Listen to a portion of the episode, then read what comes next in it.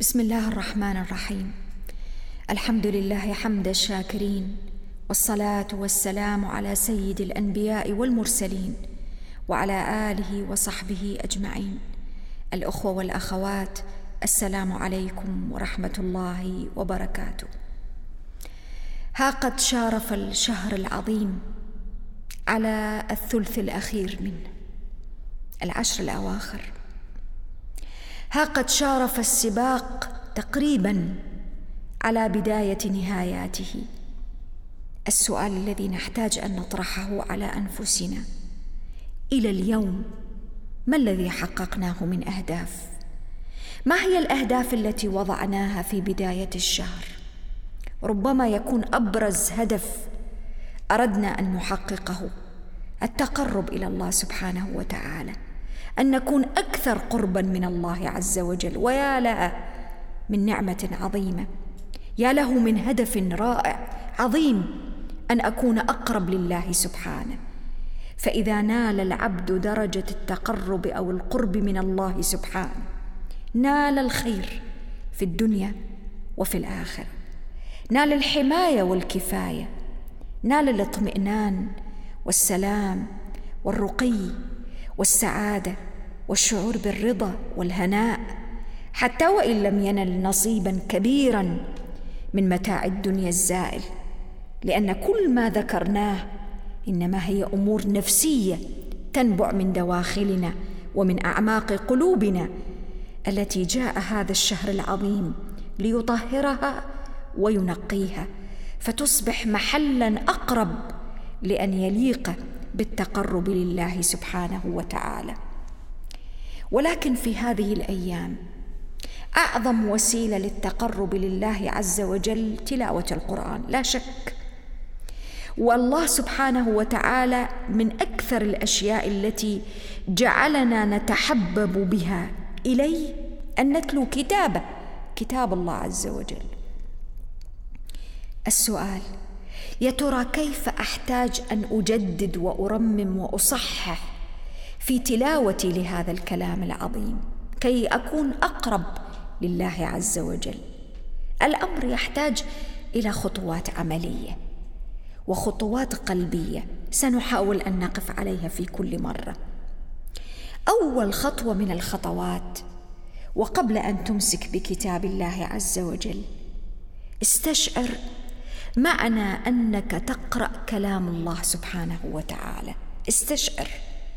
أعطي لنفسك الفرصة أعطي لقلبك أعطي لحواسك من السمع والبصر والعقل والفؤاد الفرصة والوقت الكافي لأن تستشعر بأن الكلام الذي بين يديك الكلام الذي يجري على لسانك إنما هو كلام الخالق سبحانه وتعالى. اعطي لنفسك الفرصة. تفكر قبل أن تقول أي كلمة قبل أن حتى تقول بسم الله الرحمن الرحيم. تفكر وتأمل واستشعر. معنى أن كلام الله سبحانه وتعالى الآن سيكون على لسانك. تفكر في هذا المعنى. قف طويلا مع نفسك. استشعر بهذه النعمة العظيمة. وتأمل كيف أن هذا اللسان الآن قد ارتقى وتشرف بأن أتيحت له الفرصة أن يكون كلام الله عز وجل على هذا اللسان تلاوة وقراءة وتفكرا وتدبرا. وتأملوا معي في قول الله عز وجل في سورة قاف وكم أهلكنا قبلهم من قرن هم أشد منهم بطشا فنقبوا في البلاد هل من محيص. واقعة تاريخية حدثت. أحداث تاريخية في الزمن. القرآن يقرأ علي أحداث الأمم. يقرأ علي قصص من تاريخ الأمم والشعوب. ولكن تأملوا معي في بقية الآية. إن في ذلك لذكرى. لمن كان له قلب أو ألقى السمع وهو شهيد. لمن كان له قلب هل هناك إنسان حي على هذه الأرض ليس له قلب؟ يا ترى ما هو القلب الذي تحدثني عنه الآية؟ القلب اللي تحدثني عنه الآية القلب الحي. القلب الذي يستطيع أن يقف عند كلمات القرآن وحروف القرآن فتأتي عليه فتزيل الغشاوة من عليه.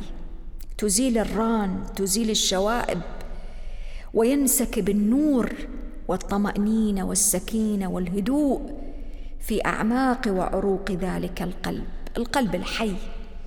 القلب الذي خلال الأيام السابقة تكلمنا عن أمراض وأشكال وأنواع من الممارسات والسلوكيات التي يمكن أن تحدث التشويش في ذلك القلب فتمنع أن تشكل عنه حجاب فلا يستمع إلى القرآن ولا إلى آياته بهذه النفسية. لا يستشعر بمعنى الكلمات. القرآن ينزل على القلوب القلوب الحية فتبصر تلك القلوب لأنها لا تعمى الأبصار ولكنها تعمى القلوب التي في الصدور. القلب يعمى والقلب يبصر. ونعوذ بالله من عمى القلوب. القلب الذي يبصر هو القلب الذي يتمكن من التفاعل مع آيات الكتاب العظيم. ولذلك ونحن في أواخر الشهر العظيم لا يكون الحرص لديك في قراءة القرآن أو تلاوته على الانتهاء من الختمة بقدر ما يكون الحرص لديك على أن تقرأ آيات القرآن بقلبك.